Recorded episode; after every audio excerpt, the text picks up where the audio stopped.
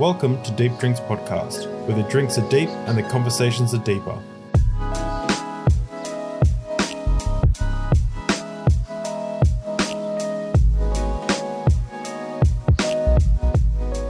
Hey everyone, welcome to the Deep Drinks Podcast. My name is Dave. This is uh, a podcast where the drinks are deep, the conversations are deeper, and today we have Thomas Westbrook, who you may know as Holy Koolaid.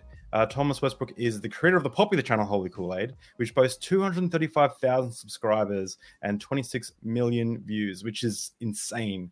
Uh, Thomas is a former Christian, now atheist, who promotes scientific skepticism and free thought, uh, helping people build skills necessary to debunk pseudoscience and misinformation in my opinion, uh, Thomas is one of the most genuine and down to earth content creators that are on the platform. Um, he has amazing locks, as you can see. Look at those beautiful locks. I love them. Um, and he speaks at conferences all over the world. Um, so I'm honored to welcome Thomas Westbrook to the Deep Drinks podcast. Welcome, Thomas. It's quite the introduction. Thank you. awesome. well, uh, Thomas, um, I, I want to start this by saying that when we uh, when I was talking to Shannon Q, I mentioned the drink that you chose for uh, the Deep Drinks podcast, and she responded by saying, "Of course he chose that um, because it is it is a doozy." So I would like normally I introduce what we're drinking, but I'd like for you to explain what what are we drinking today. Well, can I say the name of the drink on the show, or am I allowed to swear? Yeah, absolutely. Swear as much as you want. So the the drink is called an Adios motherfucker, and it's basically it's like a Long Island iced tea in terms of its alcohol content, but you add a a dollop of this blue stuff to it, and so by the time that, that we're done, we should be uh, thoroughly tipsy at the very least. And the reason the reason that I, I chose this drink is because at the end of every single one of my episodes on my show, I always say, dare to be curious, but don't drink the Kool-Aid like go out there and explore, but be careful because you know you don't want to be so open-minded that your brain falls out that you just go chasing off after every cult leader and crazy person that comes along. Now, because I say that at the end of every single one of my episodes, when I started hosting a conference called the Faithless Forum, we would bring content creators, various atheists and skeptic content creators together for a conference. And at the after party, we had custom drinks and a lot of the custom drinks had names relevant to our channels and mine was called the kool-aid. And what better drink to choose for the kool-aid than a bright blue drink that literally has a warning on it saying do not drink this because it is so alcoholic that it will land you on your butt faster than you can say don't drink the kool-aid that is so awesome. I'm so glad I waited to hear that story. That's awesome. I uh and we, we mentioned um just before we started this that you have a show to go to after this, and I have a family event to go to after this, and we're both gonna probably rock up um quite jolly, uh also to say the least. Hmm. Um so we've both got these drinks in front of us. We've got to mix them because there's a lot involved, right? So um, do you want to get? Do you want to? Do you want to give us a rundown how we mix in this drink? You're the expert. So the the first step is you're going to take about a, a, half an ounce of vodka, which okay. I believe a half an ounce is what about a shot. So I don't know because in in Australia we use the correct measurement system, which we mm-hmm. don't use like ounces and stuff. We use like kilograms and millimeters because we're you know we're Just normal. part of the. so, sorry, I was trying to make a joke, but you, you didn't bite. You're supposed to bite. um, so, so, I don't know. So I've I'm just going to go a shot for each. About 15 milliliters. Yeah, but I don't know how much is in a shot. So I'm just got I'm just going to okay. pour a shot in so, for each one. I'm just going to mix it in the big cup and then see if it all fits into the uh, the normal size cup. Yeah. So half an ounce of vodka, and then delicious. Take a half an ounce of rum, and I I'm not an expert on this, but I think you want to use white rum. At least that's what I've got. So, well, I've got this fancy ass rum that I got um, for another episode. So I don't know if it's white or not, but no, it's definitely not white. You can use other rums, but I think if you go with like a super spiced rum, it would maybe add a slightly different flavor than what yeah AMFs end up with. But that's okay because if it adds a little bit of fun spice, it already is kind of a citrusy drink. I'm sure it'll be all right. I'm not where I'm not. I don't think we're drinking this and going. Mm, the flavors are so complex, and um, I mean, this serves a very different purpose than the uh, the traditional cocktail, I guess. Exactly. And then um, after that, you get another shot of tequila. Oh yeah, I got this one, Altos something. I just got this uh, Camarena.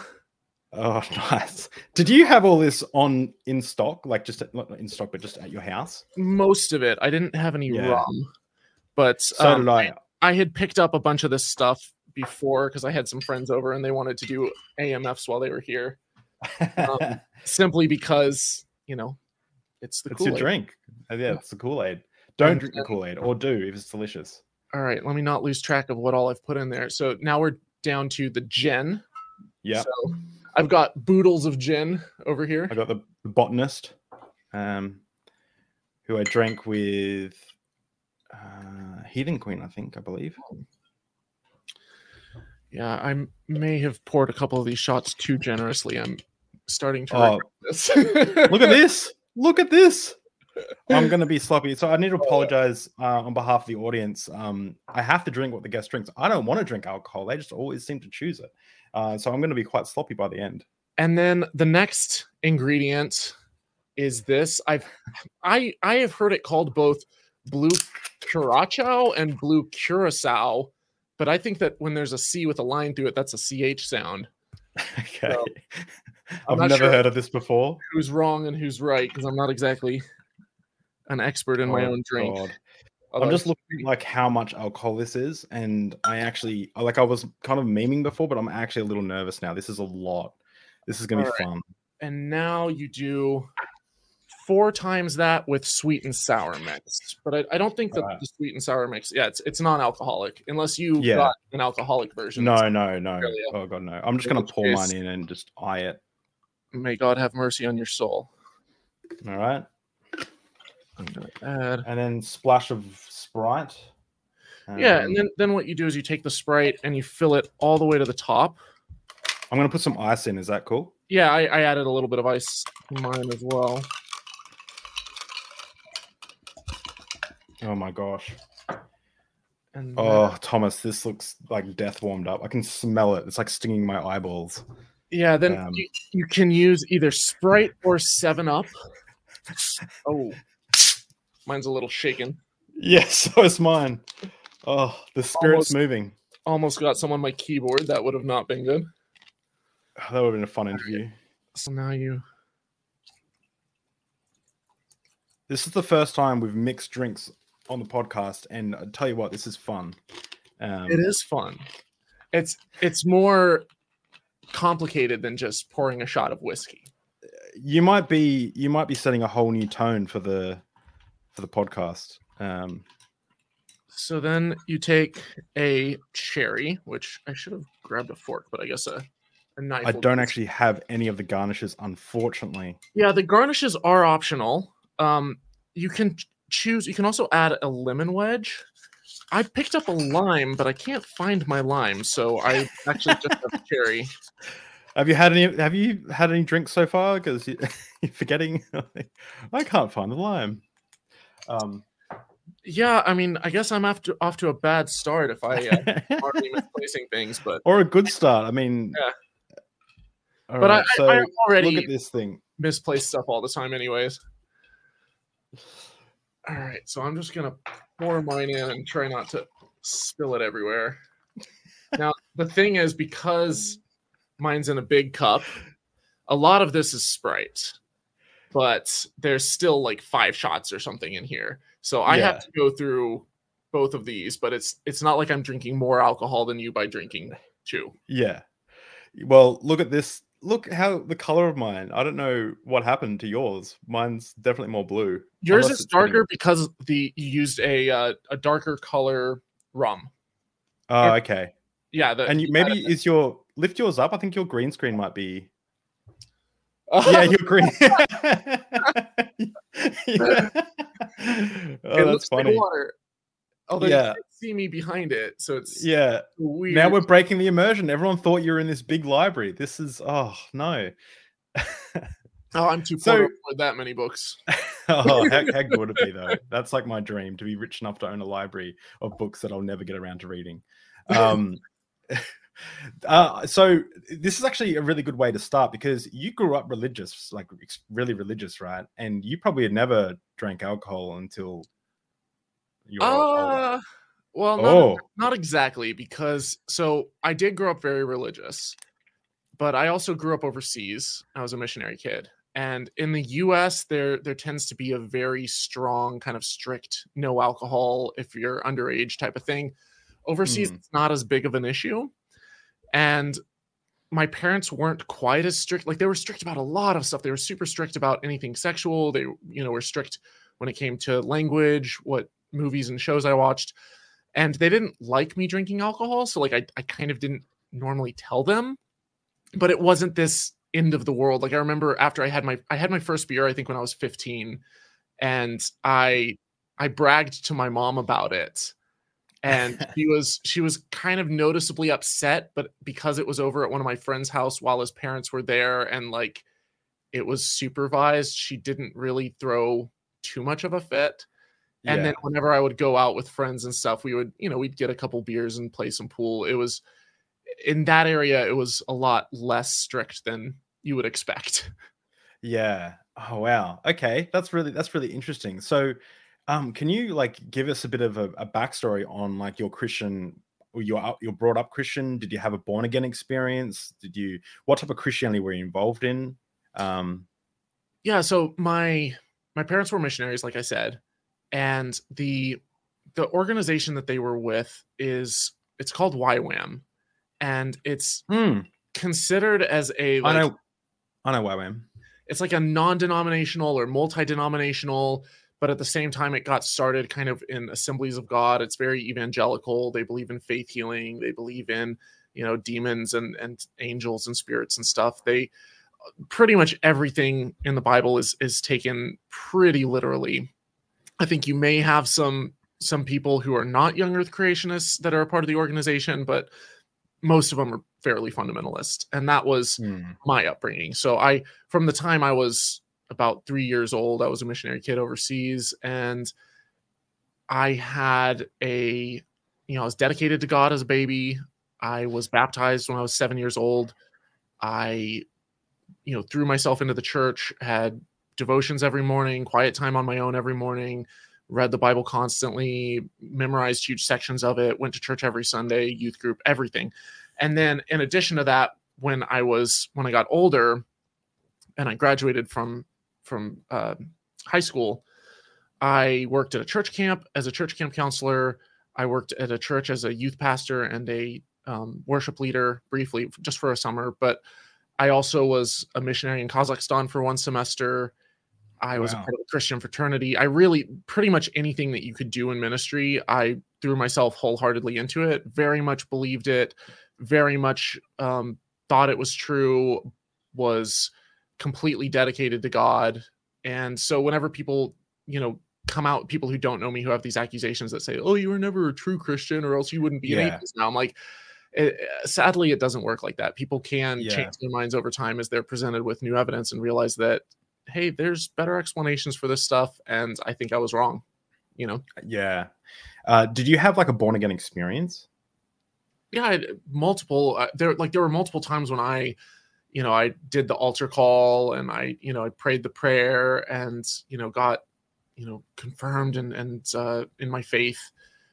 There were numerous times when I felt like I was experiencing the Holy Spirit. I got the, the chills, the goosebumps, the excitement, you know, we called it being drunk on the spirit because you kind of just yeah. almost go into sort of like a trance. For me, it wasn't like jumping around like these crazy, uh, Pentecostal dances so much, but like I would, there were multiple times when I was just like sobbing and like hands in the air, just you know praying and and feeling like I was I was caught up in in that that energy. Yeah. And in retrospect, now when I look back on it, it's it's an experience that I've seen replicated in multiple other religions, and I've even seen people in these, you know, crazy concerts where they're just so ecstatic, just going nuts because there's Justin Bieber or there's Michael Jackson, mm. and they're just almost having this surreal spiritual experience, but there's nothing spiritual or supernatural yeah. about it. And so, because of that, when when I had those experiences earlier, and then as I got older, I realized, hey, there's these are literally just chemical phenomena that are going on in the brain. It mm. became very hard for me to claim that that was something supernatural. It was the same experience everyone else around me was experiencing. At least the way that they described it was the same. I, I can't put myself inside their brain, but from everything else that I was hearing, I was going through the same thing they were. Hmm.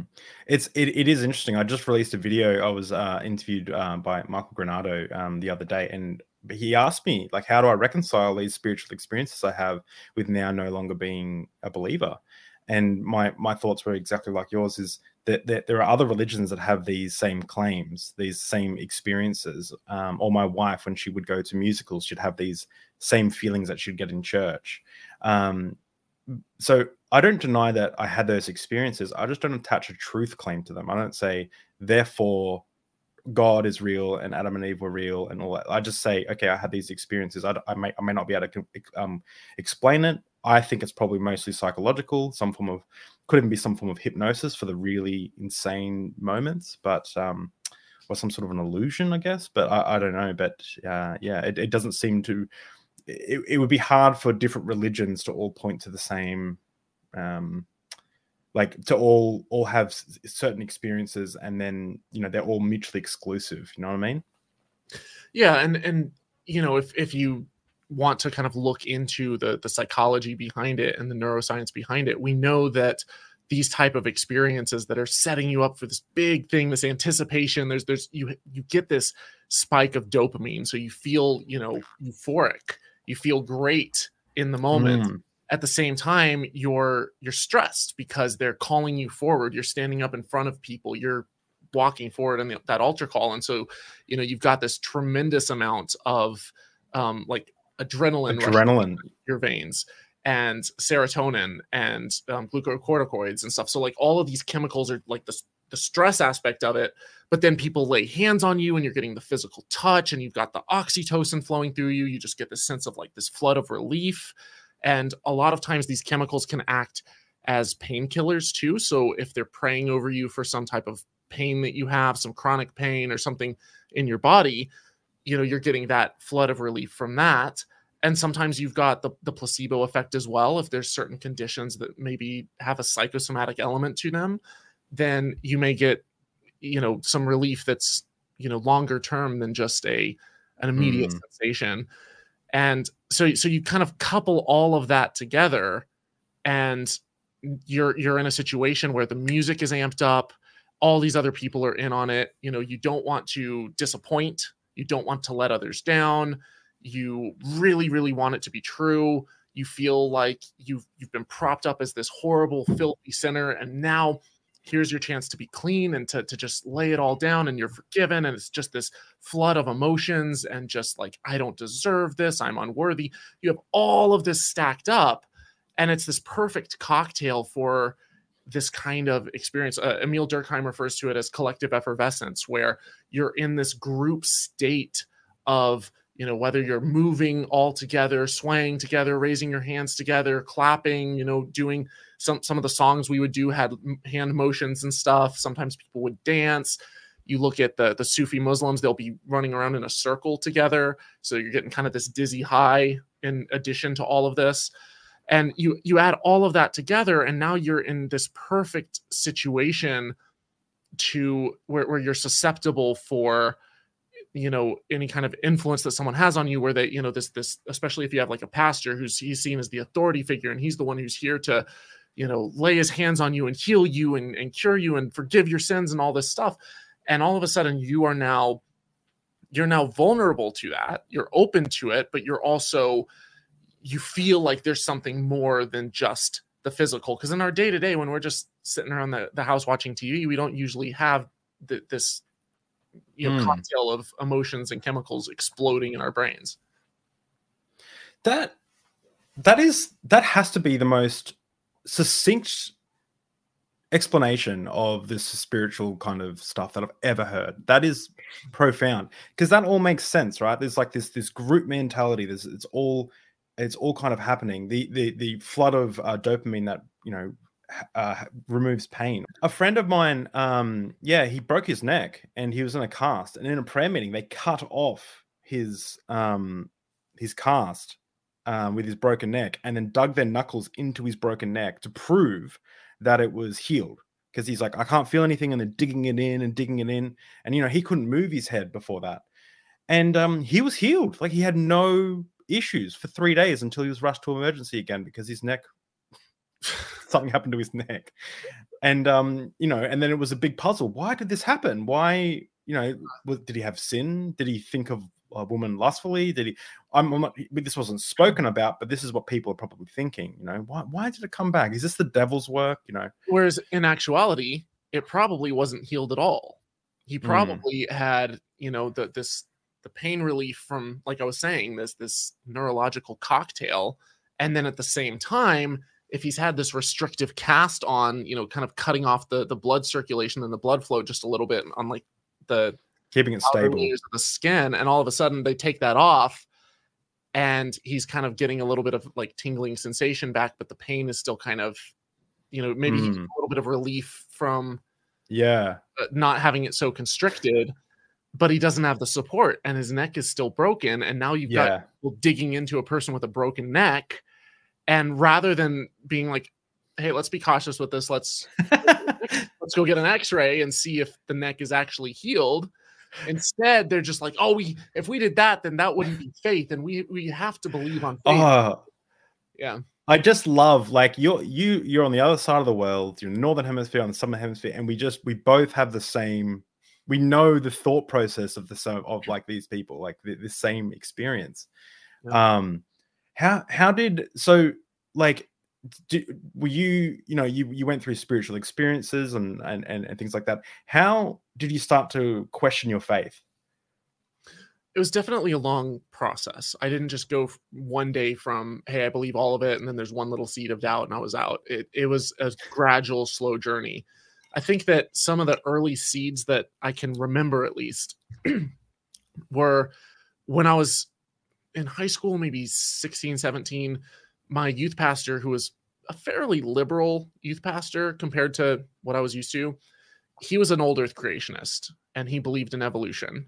And I remember him telling me that when you go off to college and you learn all of this stuff and you realize that, hey, there actually is a lot of evidence for evolution in an old earth, you don't have to throw out your faith. You don't have to throw out religion. It's okay to believe that you know the first few chapters of genesis are metaphorical and that god used evolution as a process to get us here and so initially i was like oh that didn't quite sound right to me but i was i became more open to parts of the bible not being literally true and mm-hmm. parts of it being you know metaphorical and when i went off to college sure enough after a little bit of time i started kind of looking into it and taking some science classes and watching TED Talks and reading books and realized that this actually is the way that the world works. This is the way that we got here. Evolution is happening. It's been happening for billions of years. And eh, because of that, you know, I kind of started kind of shifting away from this literalist interpretation. And also I had a friend I remember who when I was a church camp counselor, he told me that it's okay to investigate your faith because truth withstands scrutiny. So we shouldn't be afraid to scrutinize and, and look behind the curtain because if the Bible's true, no matter how much you investigate, it's going to be vindicated by the investigation. And the mm. truth hmm. will always will always still shine out as the truth. And so I was I was open to exploring. And the more that I explored, the more that I realized that there was not a lot of truth to this stuff. Like there were elements, there were bits and pieces of history, you know, there were bits and pieces of truth kind of sprinkled throughout. And that's kind of what I've been exploring more lately is is now the historical side of it and you know, looking at the archaeological findings and stuff to see how much of the Bible is actually history and how much of it is myth and how much of it is legend. And there's, you know, any historian will tell you that it's difficult to come up with definitive answers for any of that. But the further back you go in time, the less historical it becomes. Yeah, in- interesting. Do you do you find like on a side note, do you find that now that you don't have, I guess, I'll say the burden of faith, the burden of religiosity, I guess, mm. even though I think religion can do some good things. Do you find that investigating the histor- historicity of the Bible and and the other religions is more interesting? Oh, way more interesting. In fact, uh, investigating everything I feel is way more interesting. There, there's a passage in the book of Job where basically, for for your viewers who the the odd viewer who doesn't know the story of Job, basically it's this guy who in the Bible God decided to test him or allowed the devil to test him and he lost all of his family he lost all of his wealth all of his flocks and he's basically sitting there covered in all of these boils and all of his friends are mocking him saying you must have ticked god off and done something awful. And job's like no i've i've been righteously following him and i continue to to follow god. And and even though people are saying curse god and die he's he doesn't do it. He he stays faithful to the end. And then when god shows up and gives him all of his wealth back and gives him a new family and all this stuff then job's like why'd this happen? And God's like, how dare you question me? Like, were you there when the foundations of the earth were laying? Have you seen the, you know, the marvels of, you know, the, the stars and all of this stuff? And the description of it is very, very Iron Age and limited in its imagination. And as soon as you start to realize how the universe actually works, you you start to realize that we have probed the depths of the oceans. And we have, you know, put a probe on a comet and landed on the moon and, it, you know, looked out into outer space and, and measured exactly what various stars and supernovae are made of.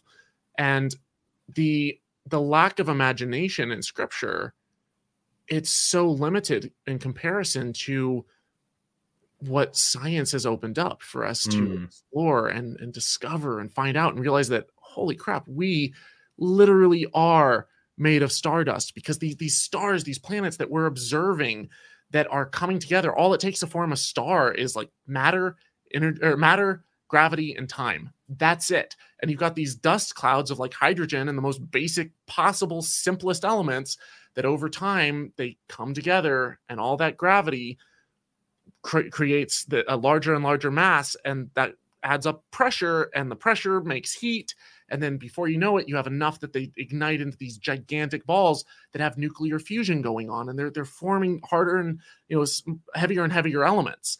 And these heavy elements when the stars eventually collapse and explode outwards those are the elements that are found in me and you and everyone else. And we it, can observe this. It's so beautiful hey? It's it's it's amazing like to think that. I remember when i first um, started looking into evolution i was just so amazed at the fact that life like we could look back in the in, you know in um, geologic column and we could see life progress through and i was just like i looked at you know my um, dog at the time who had his um he had his uh uh his uh he was desexed and i'm looking at him and i'm like you're the end of the line. Like if 3.4 billion years of evolution. You've gone through like so much. Your your gene pool has been, and you're just dead. You just stopped. Or like I'll I'll look at him because he's he was a bit useless, and I go, this is what 3.4 year, billion years of evolution has come up to. You your your your snotty nose. You you know you got you know floppy ears. Like yeah yeah, and it was just amazing. Like I got such such an appreciation for uh you know life and the planet and the environment and space. It's just it's incredible. Um especially especially when you you know you when you put in perspective of like I you know I used to think the Earth was six thousand years old and you know Adam and Eve were real and and things like that. So it's just such a more exciting thing. I would agree with you so much there. Well, and here's where it gets crazy: is you can explore more than just one field. So mm. me, one of the most exciting things with this whole process is back when I was religious, it was like, okay, this book, this is the truth. And then there's these evil scientists out there that are trying to deceive you and trying to plant seeds of doubt. And they're in league with the devil or whatever else, whatever other reason. They just want to live a life of sin. So they keep promoting this, this nonsense. And yet, when I got out of it, or even while I was still in it and I started exploring and looking, I started to realize that it's not just this overarching idea of like the scientists you have people studying ice cores in Antarctica that are digging down miles deep. And they know that in these areas that have permafrost, that there's that the the ice is laid down every single year. And it, it's not, they don't look by how deep it is, but they can go back and see how many years the ice has been laid down. And the way that they measure this is they take these, these ice cores that they drill out and they place them on a, um, on a, a little melting plate.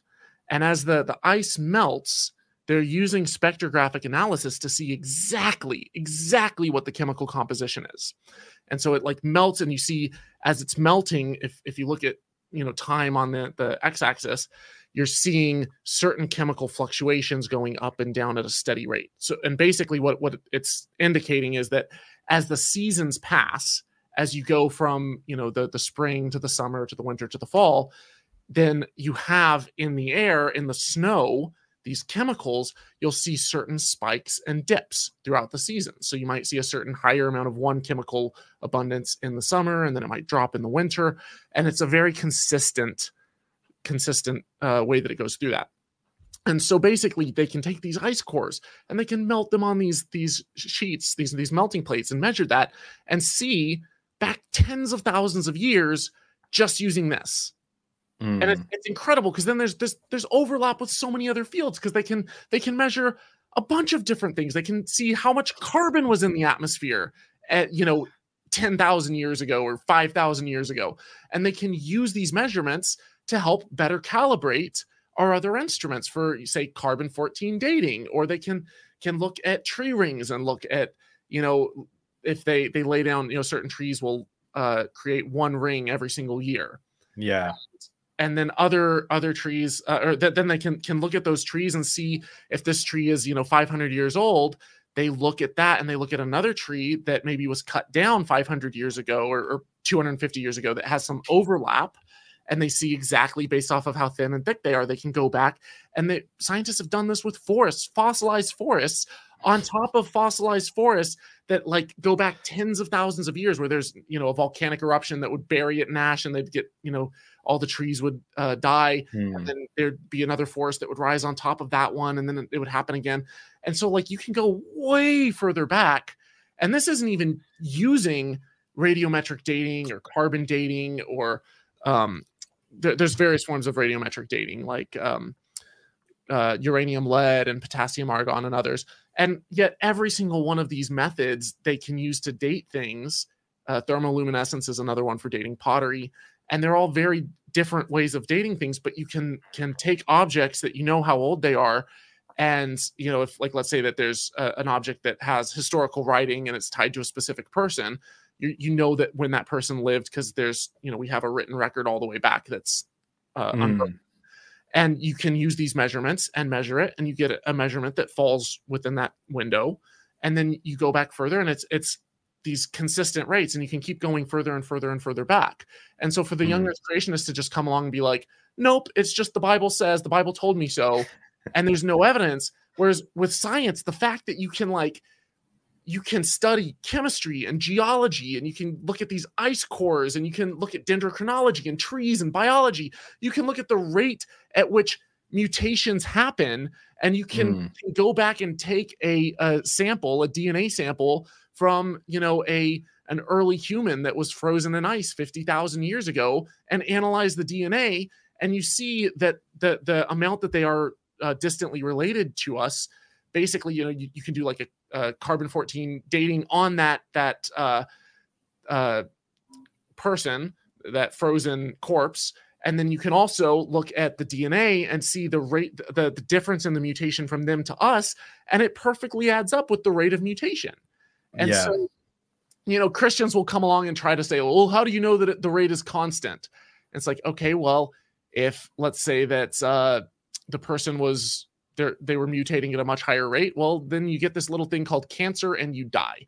like, you know, or, or if, if, the rate of, let's say, of carbon 14, um, the, the, the isotope basically degrading into uh, carbon 12 if that rate were astronomically higher to, to where the earth was 6000 years old then if if it was going through that kind of a rapid rapid um, change it would it would be so hot that it would be like the the entire earth would basically be like nu- in this like nuclear eruption yeah Yeah. So you, you really like they, they try to pick and choose like the the you know the, they'll try to discount carbon 14 entirely and they'll try to you know discount other Yeah. stuff but they they they do it all you know kind of one at a time shooting things down But yeah, yeah, you have to realize is there's this mountain this absolute gigantic mountain of like Hmm. hundreds of different fields and they're all overlapping and they're Yeah. all the the- if it's a venn diagram there's like this circle of stuff that they all agree on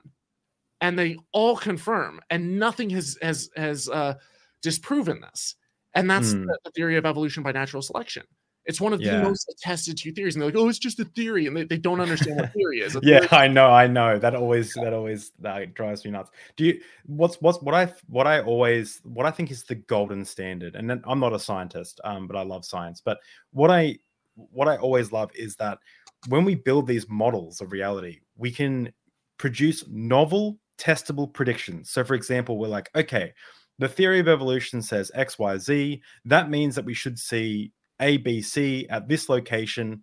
They go there, they dig up Tiktaalik. Like, it's just Mhm. for that to be for that to like be a coincidence would be mind-boggling or the cosmic microwave background radiation okay this is what the big bang says this is what the math says and then you know I think it was like 15 or 30 or 50 years later. It was a long time later. Um, some scientists were like, hey, our instruments are picking up something. You know, they spent a long time researching it. They find it's picking up this background radiation. They map it to the, the math for what should be the cosmic microwave background radiation. And it's exactly like it's like point for point, Mhm. perfect representation of what Well, they're analyzing. and when it's when when they're off when it's wrong they go back to the drawing board and they refine Mm. their their their um calculations and they come up with a new hypothesis and they test Mm. it and it, if it has predictive capabilities and it's falsifiable and they test it and test it and test it they're like hey this is fitting all the data this is pretty good so you know The- there, the there's, thing- times, there's times when you know they might get something wrong or they might be inaccurate or Oh, something of course. it's always science that makes it more accurate. It's not, Mm. oh, I had a revelation and I prayed about it, and all of a sudden now, you know, God told me to completely overthrow everything that we know about gravity. It's no, the the theory that we had, you know, with the Newtonian mechanics was pretty good, but it wasn't quite accurate enough because once you get out to like the 10th or 20th decimal or whatever, and you're looking at gigantic objects in, in outer space, all of a sudden it's not it's not quite accounting for Mercury's orbit or something. And so, Mm. so there's like these little things where you know they'll they'll come in and they'll you know uh, make a, a a change that explains it better, more precisely, Mm. more accurately. And so it's it's not Yeah. like all of a sudden if I were to throw a ball up in the air and it lands back down, it's not like oh, oh no, scientists were wrong. Gravity actually causes the ball to to float up, and it's you know Mm. there's no such thing as gravity. It's like no, Newtonian mechanics is still incredibly useful and incredibly accurate. It's just not quite as accurate because it's not the best that we have anymore. We've gotten better. Yeah. Uh, that, that's the thing too is like a lot of people will when i'm talking to a lot of people i say well science isn't isn't always right or science gets things wrong. And i always just respond with like like that same argument with democracy. Democracy is the worst form of government besides all the others. Well it's like science science is like it's, science isn't perfect but can you think of science isn't like this spiritual like god force that just tells you what's right and wrong. It's a the scientific method is a tool and i always ask these people what is a better tool than the scientific method for investigating the natural world? The best answer i've ever had um, was believing that jesus was the son of god. And i said sorry. I said how does that teach us about atoms? And they said i don't want to have this conversation anymore. I was like okay Jesus, great. Jesus, who told people that they don't have to wash their hands because it's not what enters their mouth that makes them unclean, but what comes Oh, out of yeah. their mouth. Yeah. Hey man, well, in, you know what's hot in the in the uh, conspiracy theory world these days is the germ theory of disease is not real. You know, so that's another one of the hot topics. Yeah. I don't. You used to be able, you used to be able to say to people, "Oh, you don't believe in evolution? Well, do you believe in the germ theory of disease?" But now you can't say that because I go, "No, I don't." and it's the same thing, you know, with when you say, "Oh yeah, well, what about the theory of gravity?" And it's like so obviously something that has been, you know, th- th- this we, we know that gravity exists. We've mm-hmm. measured gravitational waves at LIGO. Like yeah, we we know that this is a thing. We can predict exactly, exactly, exactly the orbits of you know all the planets to the point where if you go back 5000 years 10000 years you can calculate exactly where they are in the sky and you can do the same thing moving forward it's because we understand gravity that we can do that and yet you have flat earthers that are coming out and saying well gravity isn't real it's just uh it's it's like density and buoyancy or something like that yeah it's just it's utter My- my- nonsense and My favorite thing is when they say um, uh, water always finds its level. I'm like, no, it doesn't. Like, no, it doesn't. What are you talking? No, it doesn't. Like, for, for one, what do you think water bubble, water droplets are? Are they flat? No, they're they're round. Oh, oh, that's just a small amount. Okay, what are waves then? Well, that's just wave. Okay, what are tides then? Like, it's like water finds its level. Like, it sounds like a good argument, but when you really are, when you ask them to explain what any of these other phenomena are, they just they just it just collapses upon itself. Like, and and on top of that it's it's like okay what about what what about the you know if, if you look at if i take this this cup and i fill it all the way to the top and it's the water's kind of sticking up a little bit over the edge because you got surface tension.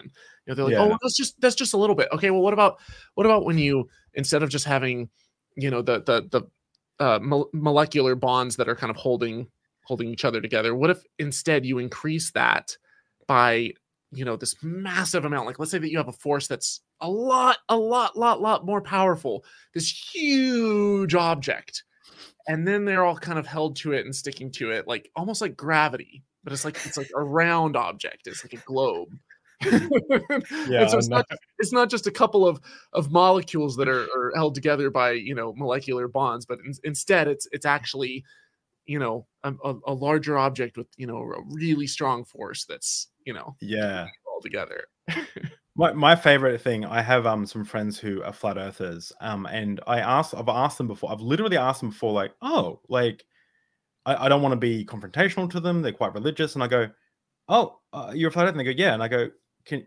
why? Can you tell me why? Oh, I can't remember. I'm like, what?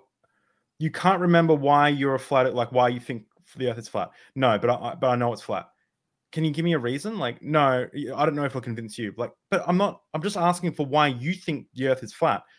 I, I can't remember, but the documentary showed there's like a coin thing you could do with your eyes and perspective. And I'm like, but wait, and, and I said, to- I'm like, I'm like, I'm not trying to like debunk you or anything. I'm just, I'm interested. Like, if the earth's flat, I want to know about it. Like, I want to tell me the secret. And they believed it despite being able to even explain why it was why they it is why they thought that like it was it was nuts like yeah it was, uh, it some was- some smart sounding person on YouTube said it. And you know, a lot of times I'll see flat earthers that will respond similarly where they'll say, "Oh, you're you just believe that because, you know, the the mainstream media told you, the schools told you, the the scientists told you." And I would say, "Well, okay, then go out and test it, like measure it, learn learn some physics, like actually learn how to do these experiments, learn how to measure this stuff and then go out and do it. And you'll find that the earth very much is not flat. Mm, The thing is that they they don't they don't understand that there are millions and millions of people on earth who aren't just taking you know the the media and the, the government at their word. Like there's people who go to universities and actually learn how to use these tools and how to measure this stuff and how to test it and how to try to debunk it. And especially once you get into the, the higher levels not just the the undergraduate but once you start getting into to graduate degrees and, and phds you start learning how to explore and test and debunk and try to falsify long-standing existing beliefs. And you're encouraged to do that. And you're encouraged to go out and, and try and test and, and see stuff. And if for some reason you come up with some experiment that flips everything that we know on its head and you're able to replicate it and show your work you win a nobel prize. Mm. and Yeah, so great it's, sad to me when people just say oh well, i don't i don't know why this works but it's just it's just true because i i heard someone say it i think that um Where's our- what i've noticed where's where's our desire to to know Mm. what i've noticed is and, and this is going to be insulting to to conspiracy theorists but what i've noticed is and i used to i used to be a 9-11 truther at one stage Mhm. vaguely you know like i used to i watched zeitgeist and i was bought into it when i was a teenager but i used to believe like- in aliens Yeah, yeah, yeah, all, all that kind of stuff, right? So like um but the thing is what I've noticed is um is this and I and I'm applying this to myself back then as well is it's lazy. It's intellectually Mhm. lazy to usually to be a conspiracy theorist.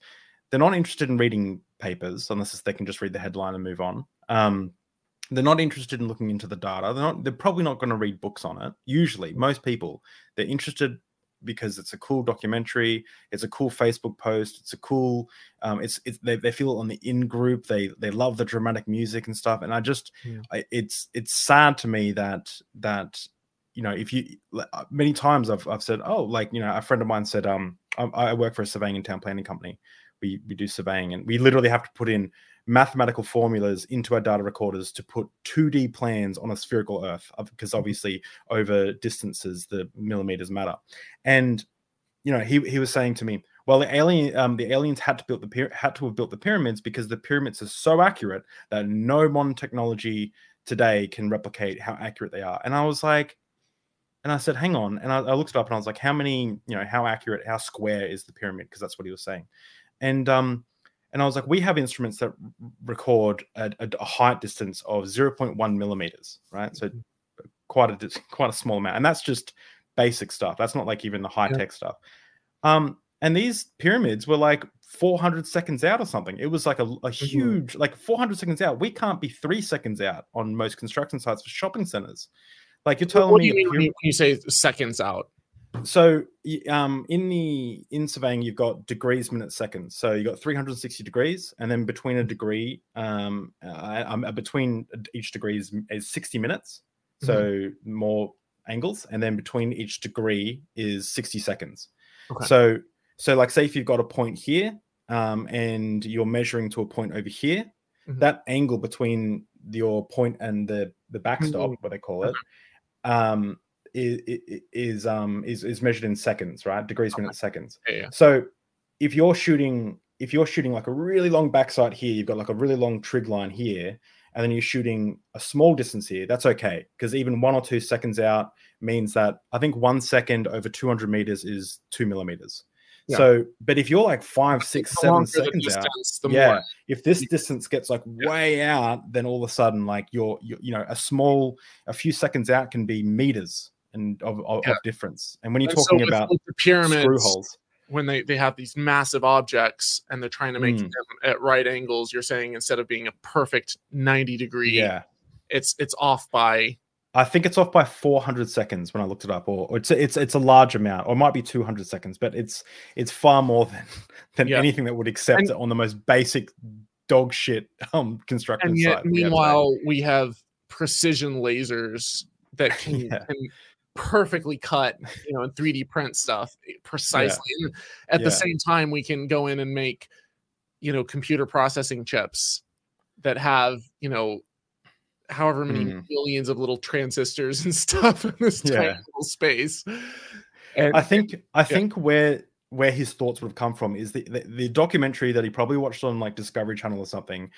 about how ancient aliens built the pyramids was was probably something along the lines of we don't know how they did it back then. We don't know how they had the technology back then. And then so that's probably and then he's like we don't have the technology today. This is how the thinking kind of you know so anyway um, i digress we've the, the thing is too like i could i whenever someone says we don't know how they did it therefore they couldn't have done it i'm like okay therefore well I, I don't know how my grandma made her famous apple pie but i know it wasn't aliens i know that my grandma made the apple pie i saw her put it in the oven i've, I've seen her take her recipe book out even if i haven't read it and i've seen her Mm. come back from the store with apples and start cutting them so it's yeah it's it's like that with the pyramids. We have a tremendous amount of we have their quarries where they dug the rocks. We have written records. do we really records. i Yes. didn't know that We have their their grave sites. The the literal like the pyramids themselves are in a necropolis. They're in a, a giant, they're surrounded by tombs. So when people say like, oh well, they couldn't, you know, there's no way they were, you know, meant to bury the pharaohs and these things. It's like it's literally in a graveyard. The quarries are right there next to it. We have their sleds that they hauled them on. We have depictions of them hauling these blocks on sleds. We have like the the homes of the workers. We have the tools of the workers. We have all of this stuff. We know that the Egyptians built the pyramids. We have oh, d- do we you have mean the two million the- Israelite Israelites who who somehow never have shown up in the archaeological. yeah, exactly. Um, so Thomas, I want to keep this um on on topic, but I do have this uh or not on topic, but on time. And I've started to feel the booze hit me. So I thought this is a perfect time. Hopefully you're also feeling it. To do what I like to call faster.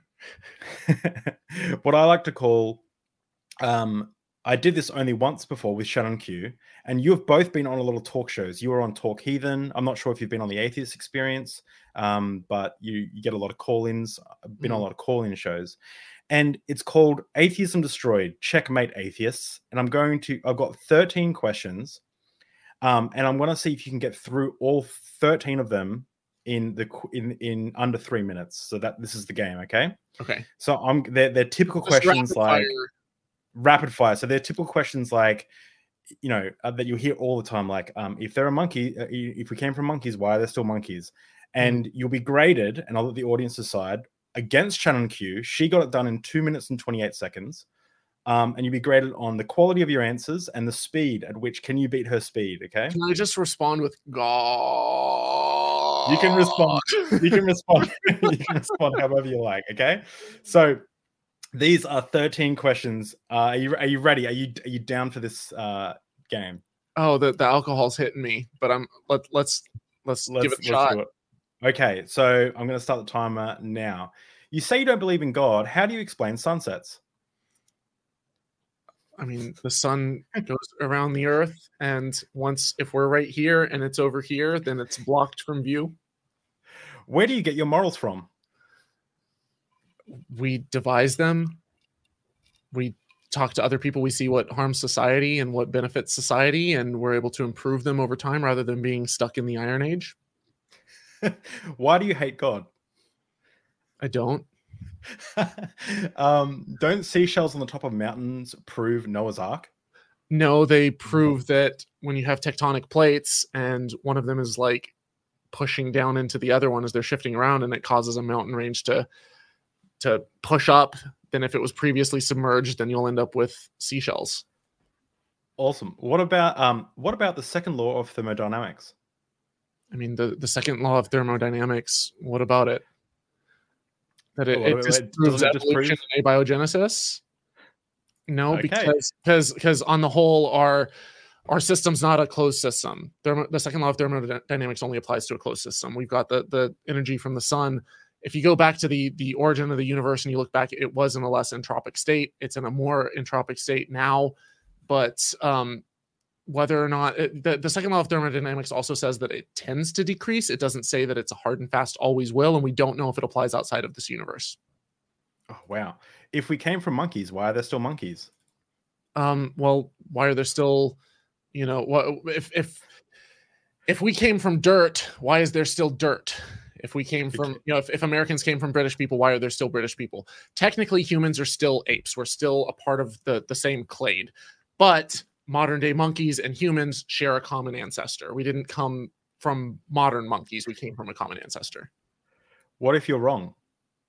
then i'll change my mind if i get better information You just have to have faith. It's not really a question, it's more a statement. Uh, I, I mean, I don't really see the value in that. I, I don't want to believe. I want to know. Where are the transitional fossils? Um, there's tons of them. There's um, a crap ton of, of transitional horse fossils. There's transitional whale fossils that go back to like land mammals. There's Tiktaalik. There's um, Archaeopteryx. There's and and here's the thing: those are the most famous ones.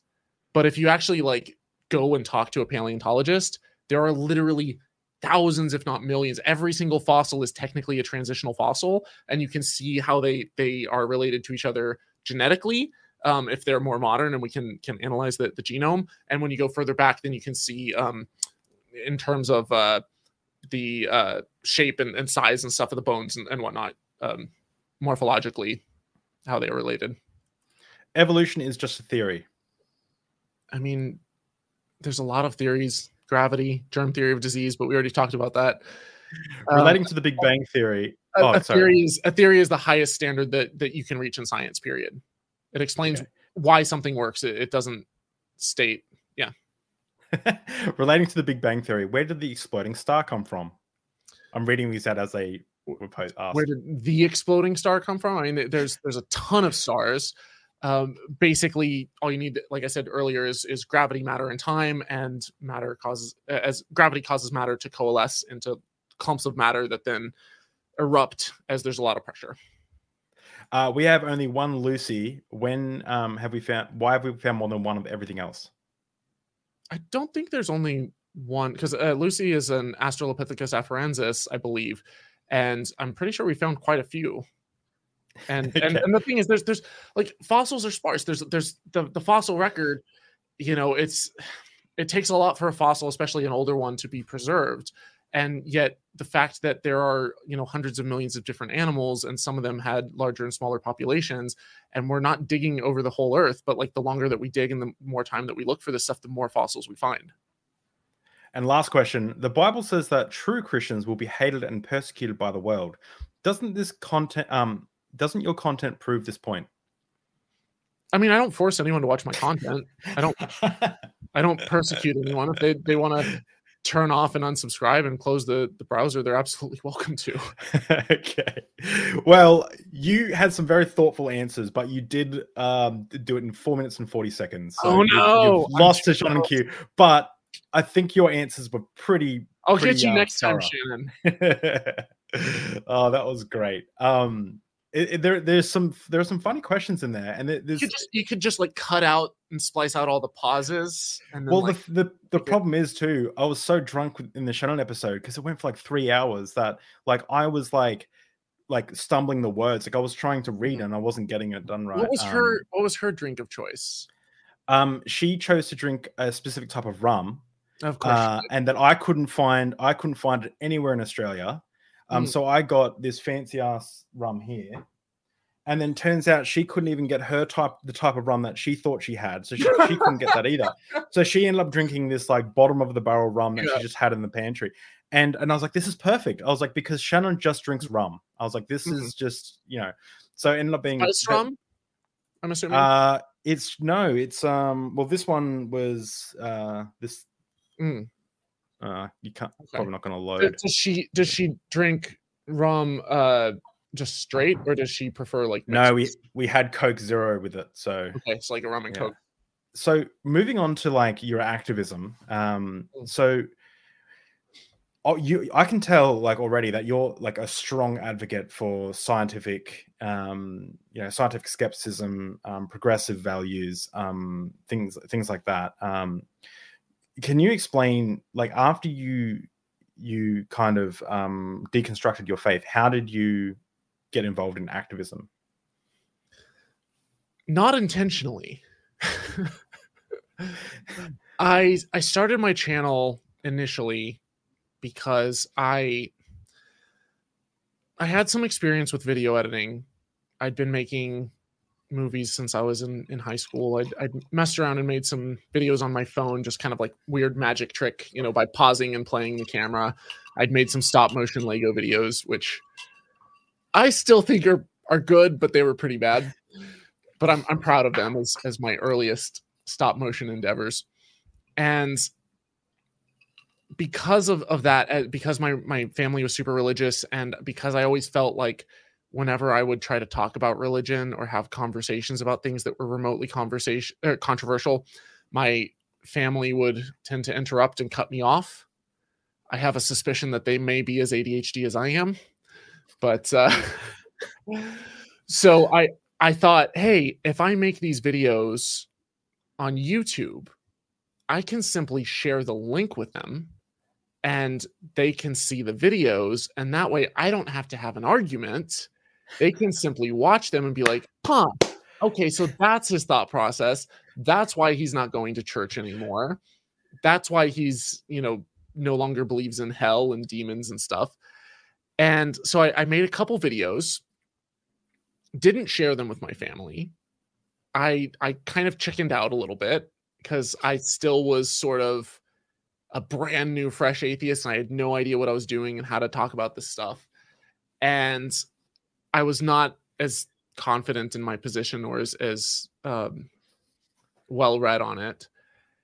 and over time i i think i put out a video in 2015 and then i i didn't make any content for like months at a time and it wasn't this hey this is going to be a full-time thing and then I, I made a couple other videos and I shared them to a couple of atheist groups and I saw that you know people were subscribing and and following and I'm like hey this actually could grow into something. And I saw a lot of fundamentalism here in the south. And right around this time Trump was getting elected. And I was very concerned with the direction that my country was going in and, and radical evangelicalism and Christian nationalism and the effect that it was having on the US and I decided I was going to start talking about it more, you know, full time. But I, I, I started putting out videos that were a little bit more uh, comedic, but insulting. I, I put out a, a series called um, "Animated Bible Myths," and basically, yes. God, God's name was Dingleberry. Yeah, I saw that one. It's it's not the type of content that necessarily will win people over. It wound up those were the videos that some of my family found and they were just insulted by it and yeah. upset. And so I, I kind of discontinued that series for a while and went more with, you know, exploring topics and trying to explore ideas and not attack people or make fun. But I still I throw in the occasional jab at people like John Hagee and other, you know, pastors who are, you know, particularly toxic. Yeah, the but, Greg Locke types. Yeah, as as my channel started taking off, I decided, hey, I, I think I want to do this full time. I think I can do this full time. There's there's sort of a gap in the niche where people had been making atheist content from about 2007 until about 2012 and then a lot of the atheist content creators on YouTube kind of shifted to talking more about social justice and social issues and politics and feminism and stuff and there was a there was a void where no one was talking about religious fundamentalism and atheism. And as a new atheist, I felt that void pretty hard. And I desperately wanted to have a community. And I figured that the best way to find a community would be to build one. Mm. And so hmm. I, I, started making content. I started reaching out to other YouTubers and, and promoting them and collabing with them and uh, forming Facebook groups and bringing people together and eventually set up a conference and would fly people out and meet them in person and, and have them speak at the conference and we'd bring dozens of people in. And um, over time i kind of surrounded myself with other content creators and now some of my best friends actually live here in austin and are other other youtubers and stuff that kind of got started similarly to to how i did and are also atheists and stuff. So it, it wasn't this intentional deliberate thing initially but then as I saw the direction that the country was going, I decided that I was gonna cash in my savings, my retirements, and um, I actually flew overseas and I, I, lived in Southeast Asia for a while, just trying to make my funds stretch because you can get a really cheap apartment and cheap food, and there's a lot of co-working spaces with decent speed internet in um, Vietnam and Thailand. And so I, I lived there for about six months and kind of up in like awesome. a, just like a small town um, up north, Chiang Mai, and then I, I oh, on an island. Chiang Mai. I lived on an island called Koh Phangan. I I went to Vietnam. I was in Hanoi and then Ho Chi Minh City, and I I didn't get to to do as much like touristy like vacationy type stuff because I was working basically nonstop. I was working like 12 hours a day because I was terrified that my channel wasn't going to take off in time to be able to be self sufficient. Yeah. But I really poured my heart and soul into it and it really took off. And then I came back to the States and started doing the conference circuit and speaking and stuff. And then got invited to other places. I, I flew out to Australia a while back for a conference. I, I spoke at a conference in Israel. I've, you know, I'm speaking at this one in Indiana coming up. I've done ones in California, Texas, pretty much all over. And it just kind of became a thing that because I was passionate about talking about this stuff and because I, I you know, have experienced a lot of religious fundamentalism myself, I really wanted other people to not feel alone and to know that there there are others who have gone through this stuff and who have been where they are and who have, mm. have come out of it and who've, who've come out of it and turned out okay. That Mm. things do get better, even if you feel initially frustrated and angry, like you've been lied to, or you feel depressed and sad, like, how do I find my purpose? That there is a brighter side on the other side. And if you keep going and you keep pushing through, you can deconstruct and you can heal and you can recover from the religious trauma and the baggage that it's exciting to explore and learn how the world works that you can find a community even if you have to move somewhere that there are other people out there and that you're not crazy and that it's okay to be curious it's okay to explore and to learn this stuff that in fact it's it's a good thing Mhm. and I think that by creating a community and bringing people together and setting up a conference and, and making videos, that there's been a lot of people who I've been able to help, and that's kind of continued to fuel me. And the the amount of encouragement and love and support that I've received, you know, sure, I've, I've gotten hate comments. Every every YouTuber does. I've I've gotten death threats and stuff, but like, it's it pales in comparison to the number of people who are supportive and who share my content and who support my work on on like Patreon and stuff, both financially as well as just like sending emails and saying like, "Hey, like you changed my life for the better," and so it, it's it's hard to stop now because you it's it's a very um fulfilling thing. It's it's a you know i i could have stayed i was working an it job and i was going and showing up and, and sitting in a cubicle all day and just staring at, at lines of code and, and database stuff and i hated my job and i hated what i was doing because i didn't feel i didn't feel like i was doing something that and it's not that those jobs are bad it's not that those jobs aren't needed and that they aren't good like i was working for a university that like i that i, I attended and that i loved but and uh, you know you can always do jobs like that and pay your bills and then also do something on the side that's you know a, a cause that you believe in but being able to do the cause full time has been immensely rewarding Mm. there's a long-winded answer to a short question That's a that's a like I mean, yes, it was a long-winded answer, but that was actually a beautiful answer because I I felt I felt that whole that whole thing there. Like a, a big thing for me uh, when I was like you know deconstructing my faith is is is looking at um I think I I shot off emails to various you know people um just saying like you know thank you you've helped me feel comfortable about about things because it's a very like I say this to people all the time that when I was questioning my faith, it was one of the most heartbreaking, scary, um, traumatizing experiences of my life, but also exciting. It was this weird like dichotomy. All of a sudden, I could look at fossils and go, "Oh wow, they like I got one up here, 65 million years old. What the fuck? I bought it at Australia Zoo for like 30 bucks. It's a little fish." And I'm like, "What? I'm like, this is crazy. This is real. Yeah. you know, this isn't like scientists, you know, or the devil planting fossils to try and fool people. This is real. Like, I was like, this is really, people don't realize that there are literally millions and millions of fossils mm, and you know you, you probably won't be able to to easily get a hold of a affordable t-rex skull intact but because they're land animals.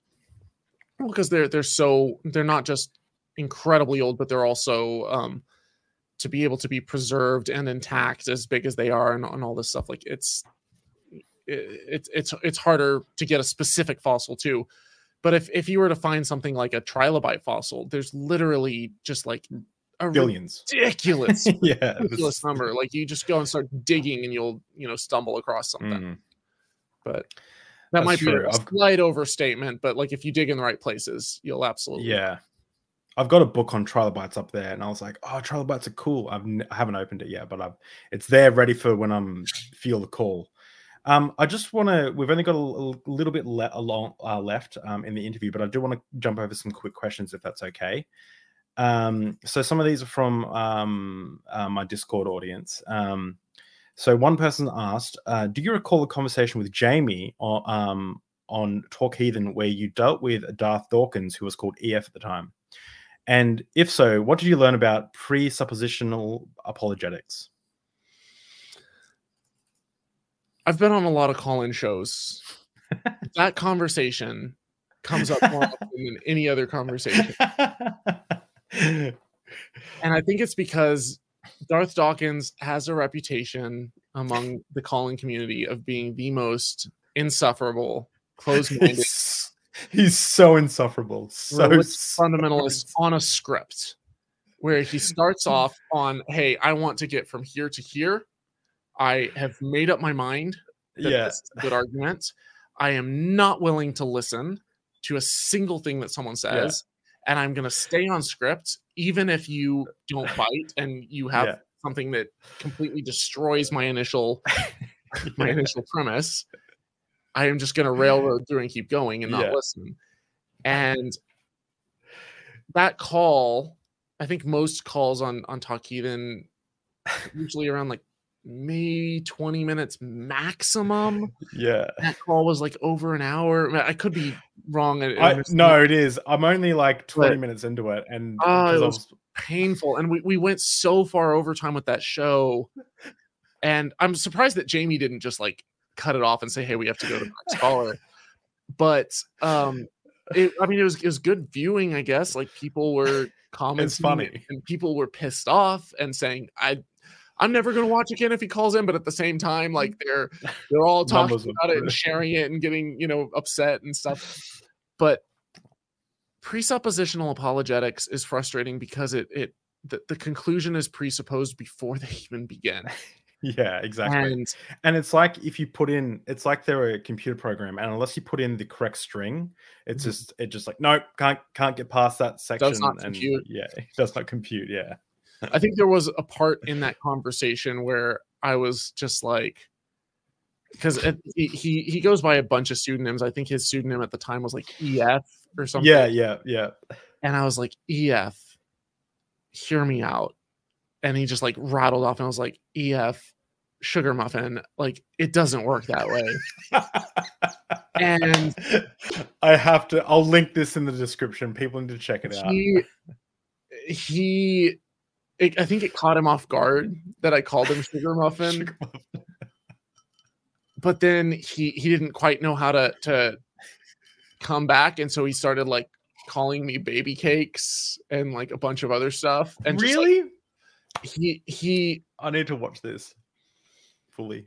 he did like to an excessive amount to a socially awkward amount like he just like kept on reusing the same that like i had and it just kind of fell flat but Um, He's a so definitely- he's he's something else yeah, he's like a walking meme at this stage. I would, I'm gonna have to watch the rest of that because I only got 20 minutes in, like I said, and I'll link it in the description for people to check out. Um, what advice would you give to yourself when you first started doubting? If you could whisper in yourself's ear. oh that is a good question that i have never been asked on a show before and i'm amazed that i haven't been that is a really good question i think i would say that it's okay. It's okay to explore. It's not the end of the world. That there is a big bright beautiful universe out there at your fingertips and that because truth withstands scrutiny dive in. Dive in and drink deeply of the the, the knowledge that's at your fingertips. That's that's a great that's a great response. Um, so I asked this. I had Michael Jones on on the Deep Drinks uh, a while ago, um, and he yeah i was watching some. that episode Yeah, yeah, he was. It was it was good. Um, he so he, he I, I, I, asked I him. like i like michael he's he is we, we disagree on a lot of stuff but i've i've yeah, hung out with him in person I, I think he's a good guy I I will always if someone is a Christian, um, like that I that I know, and they're they're not um they're not unconvinced of the existence of God like I am, um, and they're like I'm struggling with this. I'll always point them to Michael Jones's channel because I think he is. I've always said this. He's the most honest an apologist can be. I think. I think from what I've what I've discovered, his his content like he he, accepts evolution. He's Mhm. also a great guy. He's funny. He's Yeah. um. I, I feel bad because I I did I did a I did a synopsis slash review of the debate that we had, where because we we had a debate in person on is Christianity dangerous, and then my one of my my editor Eric Murphy of the the Skeptic Generation uh, YouTube channel. It, formerly, he was he was a show host of Talk Heathen. We sat down and we watched through the debate or parts of the debate, and basically, I got Eric's feedback and and I responded on stuff. And I feel bad because I I don't think that I gave Michael Jones enough credit um, because I I don't think that Michael Jones is a dishonest person. I don't think that he is trying to deceive people, and I don't think that he is acting in bad faith. And and he's intelligent and he's smart and he looks at this stuff. There were things in the debate where I think it was a little bit um a little bit how do I say this like tactfully like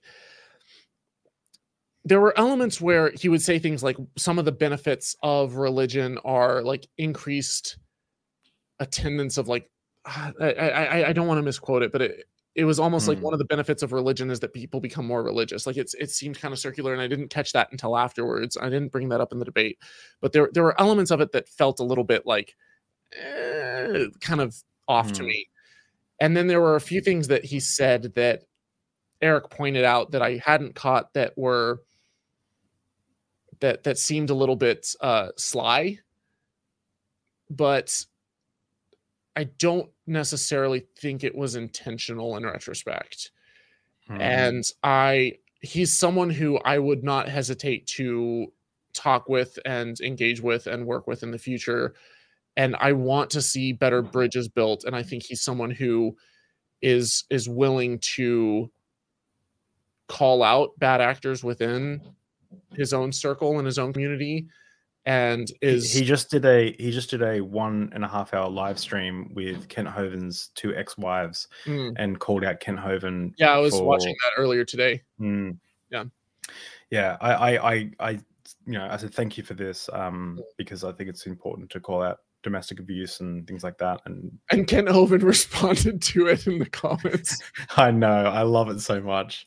Oh, he's such a he's a meme. He's more of a meme than any. Um, well, the Bible says um, than uh, anyone. Yeah. Um, so I, I i disagree with michael on a lot so but do I. I don't think he's a bad guy, and I like he he seems like he's he's very curious and he's inquisitive. He's not a young Earth creationist. I don't think he's a you know radical fundamentalist or anything. And and I I I feel like in my response video I may have burned a bridge by like I, I think my response video made it sound as though I was assuming his intent in a negative way and and to some extent i think i may have done that and i like michael if you're seeing this then like that that wasn't my goal um but i i should have been more um i definitely should Charitable? have, have been more charitable Yeah. the the thing with Michael is um like uh, I disagree on on many of his um, conclusions. Um, he's more educated than I am, um, but n- not that I think that matters for a lot of the things that we're discussing. However, if there was, you know, he's probably in the top five people that I that I've spoken to in real life that I would love to have another beer with because he's Mhm. just we could just go on for days. Like he's um we just he he he, doesn't he, he- he's he doesn't seem I can engage with him in a way that I, I- never feel like he's trying to be dishonest or like you Mm. know. Um, anyway, the two the two questions I asked him just to because we're running out of time here is.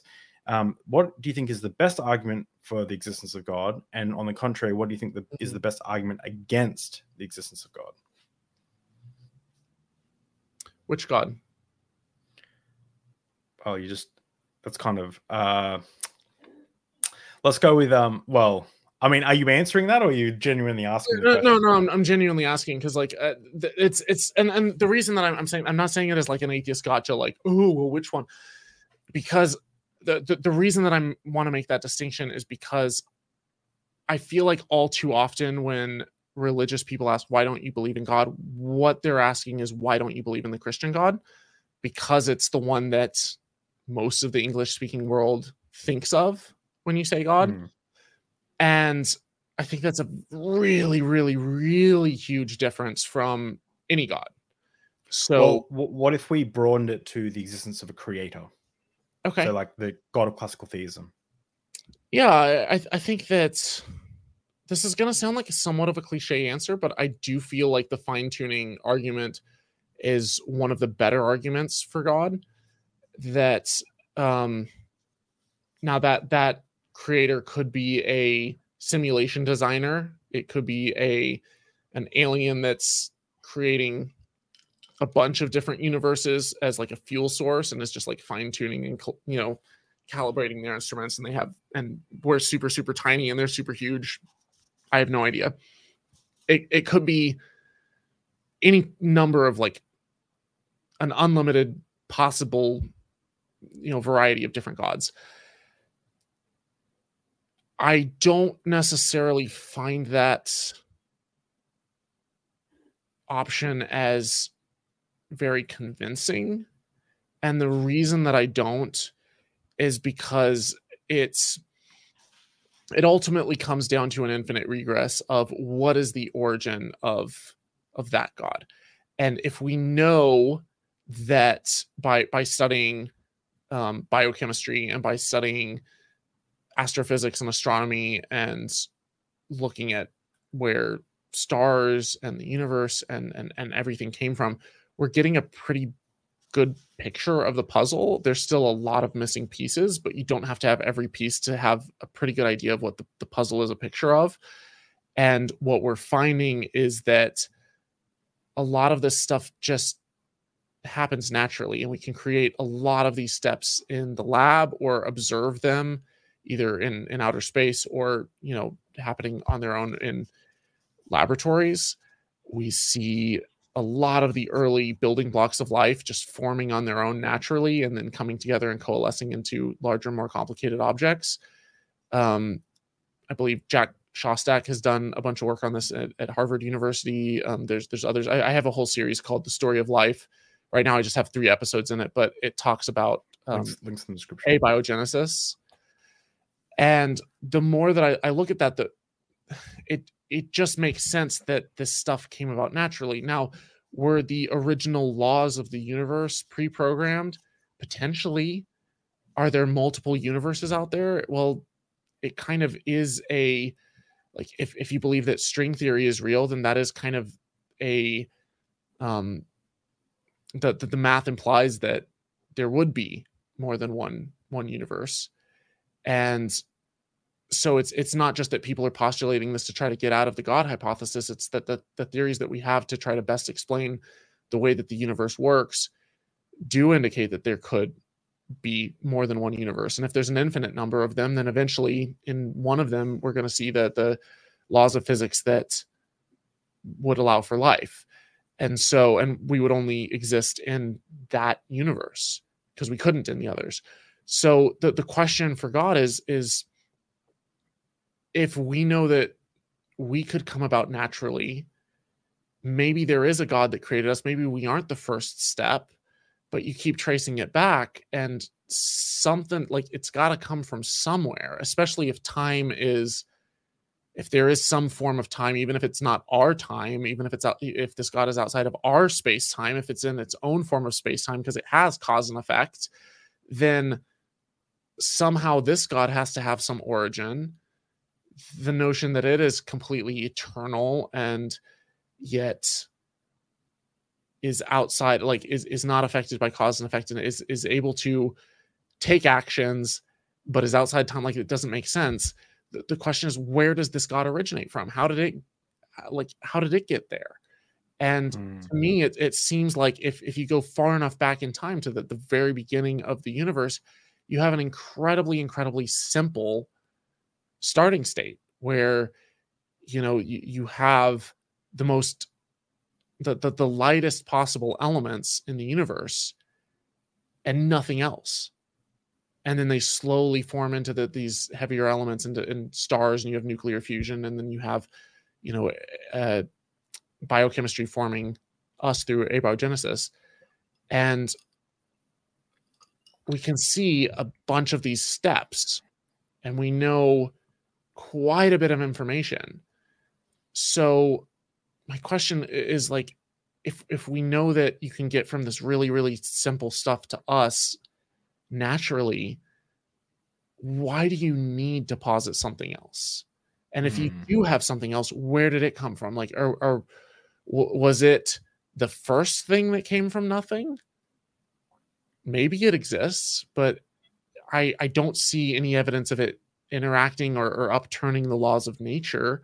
Every miracle that i've seen proposed has natural explanations as well or they're they're unfalsifiable unprovable anecdotes at least the the things that i've seen in my life that have been attributed to the miraculous have had far better natural explanations so that's that's kind of my reason for pumping the brakes when it comes to the god argument and for holding on to a, a little bit of doubt in that regard That's that, that's that's really that's a really thorough answer. Um, just because we're right at time here, I'll, I'm going to skip a couple questions and jump straight to the last question and a bonus question. Mm. Bonus question is just a bit fun. Last question: What, if anything, would change your mind?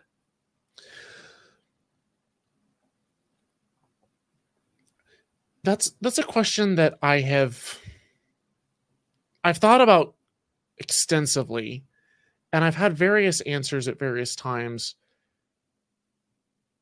i think if when it comes down to the christian god there's not very much that would change my mind at this point because i've studied too much about the ancient israelite culture and the canaanites and the the origins of the religion to where it's so obviously man-made.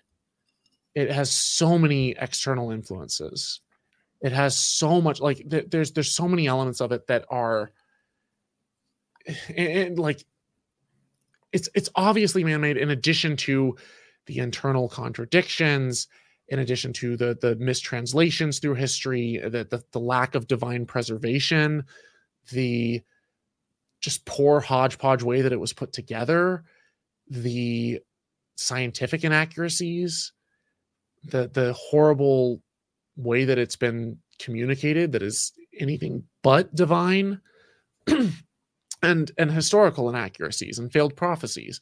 There's there's so many things in it that like I don't think that there's anything at this point that can change my mind about the Christian God and most other religions.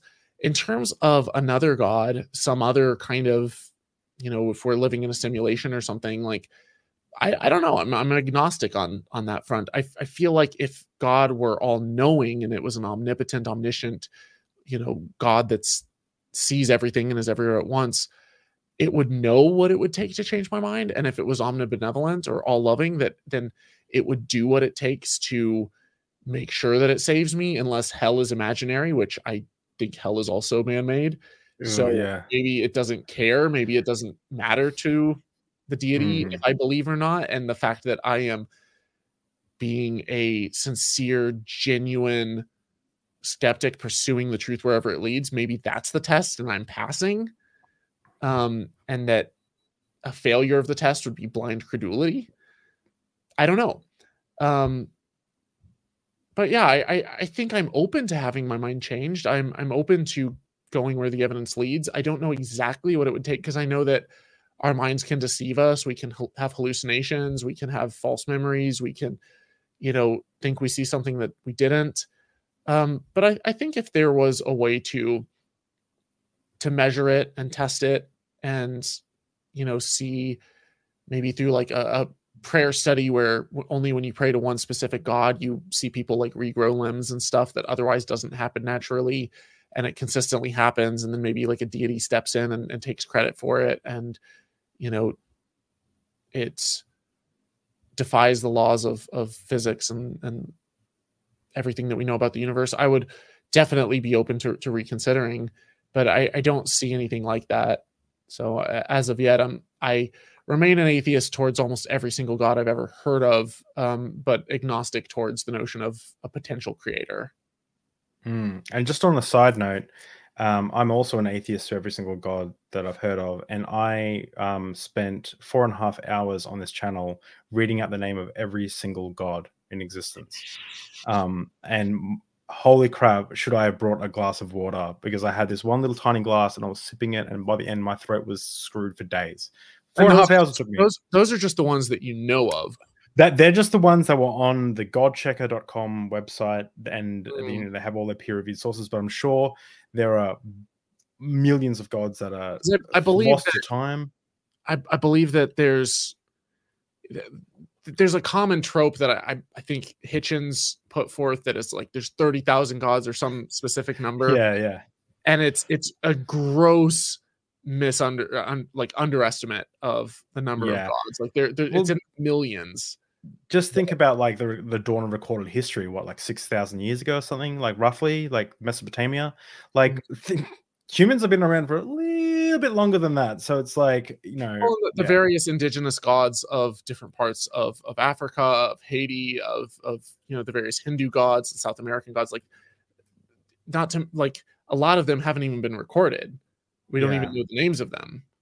You know, Australia has even the Canaanite deities, you know, we'll see these these pillar figurines that we assume are Asherah, but we don't know. Like maybe it's something else. Australia has the oldest living uh, culture in the world, which is the Australian Aboriginals, and um, they've got like I was amazed to read out and mispronounce hundreds of their gods. Um, by the end of the four hours, by the way, I was saying um, I was saying the word saint, but I was saying slash because my mm. brain was so fried. Anyway, last question. This is a bonus question, and then you can go.